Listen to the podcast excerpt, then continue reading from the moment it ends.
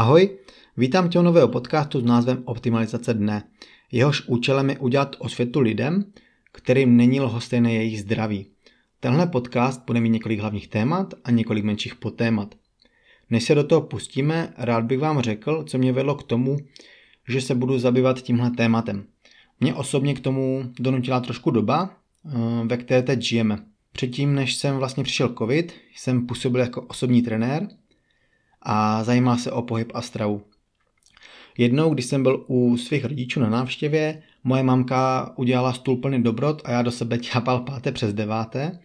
V tom mi mamka řekla, že jí přijde, že se nezabývám zdravým životním stylem vlastně jenom z přesvědčení, ale kvůli toho, že mě to prostě živí.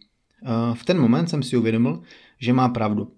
Začal jsem nad tím přemýšlet a rozhodl jsem se, že je nejlepší doba s tím něco udělat.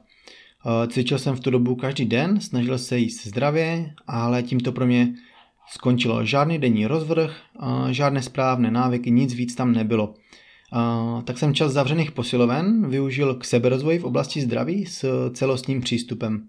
Začal jsem číst knihy a upravovat vlastně svůj denní rytmus tak, abych se cítil lépe a dělal to hlavně kvůli sobě, ale i kvůli mým blízkým, na kterých mi záleží a taky z toho důvodu, že chci založit rodinu a chci svým dětem představit své nejlepší já.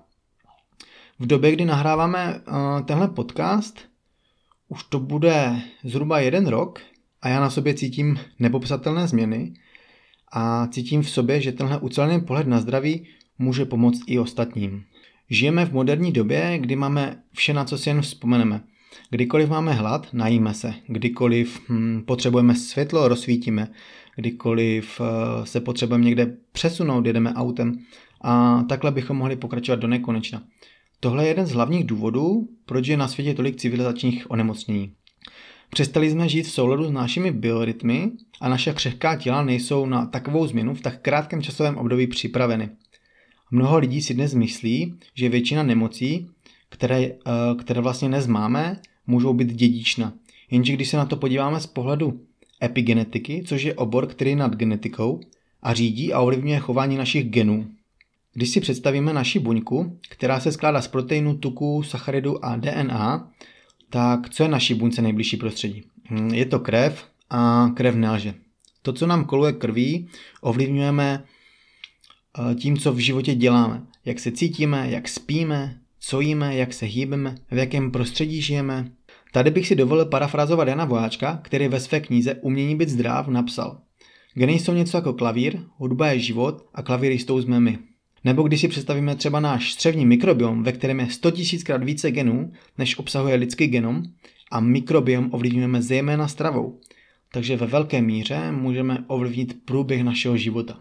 Já se na životní styl díval hodně dlouho jen přes klíčovou dírku, tím, že jsem jenom cvičil a jakž tak se zdravě stravoval. Jenže toho můžeme dělat mnohem, mnohem víc a proto jsem se snažil jít co nejvíce do hloubky a zjistit, jak funguje naše tělo. Jak bychom mohli zpomalit naše stárnutí například aktivovaním genu dlouhověkosti, ale nebudeme se zaměřovat jenom na fyzickou stránku těla, ale i tu psychickou a zkusíme v sobě probudit bojovného ducha. Eh, já se dlouho na téma meditací a práce s myslí a to, jak ovládat své emoce, díval hodně dlouho skepticky, ale dnes už vím, že je to stejně tak důležité, jako se starat o své fyzično a tím žít zdravěji a lépe a to bude předmětem mojich podcastů. Eh, když jsem se rozhodoval, jak nejlépe předat informace o celostním přístupu ke zdraví, nemohl jsem se rozhodnout, kde začít. A začnu večerní rutinou a spánkem. Asi se teď ptáte, proč právě tohle denní dobou. Protože to, jak kvalitně se vyspíme, ovlivní náš následující den a proto je důležité se na spánek a dobu předtím dívat jako na začátek nového dne. Někteří můžou samozřejmě namítat, že spánek ovlivňují veškeré denní aktivity, Eh, co děláme přes den.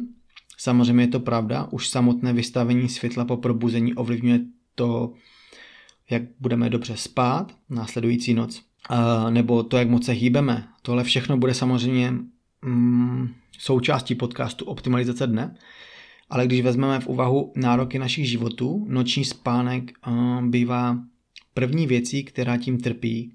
Jsme jediný žijící druh, který se dobrovolně okrádá o kvalitní spánek. A hlavně jsem to chtěl vzít pěkně postupně, protože jak asi víte, ze dne na den překopat své denní návyky nikam nevedou, ale když eh, budeme dělat drobné krůčky k tomu, kam chceme dojít, tak to pro nás bude mnohem jednodušší dodržovat. O tom, jak si správně vybudovat návyk, tak aby nám nevydržel jenom dva dny, se budeme bavit zase později. Takže večerní rutinou a spánkem začneme, protože fyzické a psychické problémy spojené s jednou špatně prospanou nocí převyšují absenci určitého druhu stravy a pohybu. Proto je důležité se na spánek dívat jako na nejdůležitější pilíř zdraví.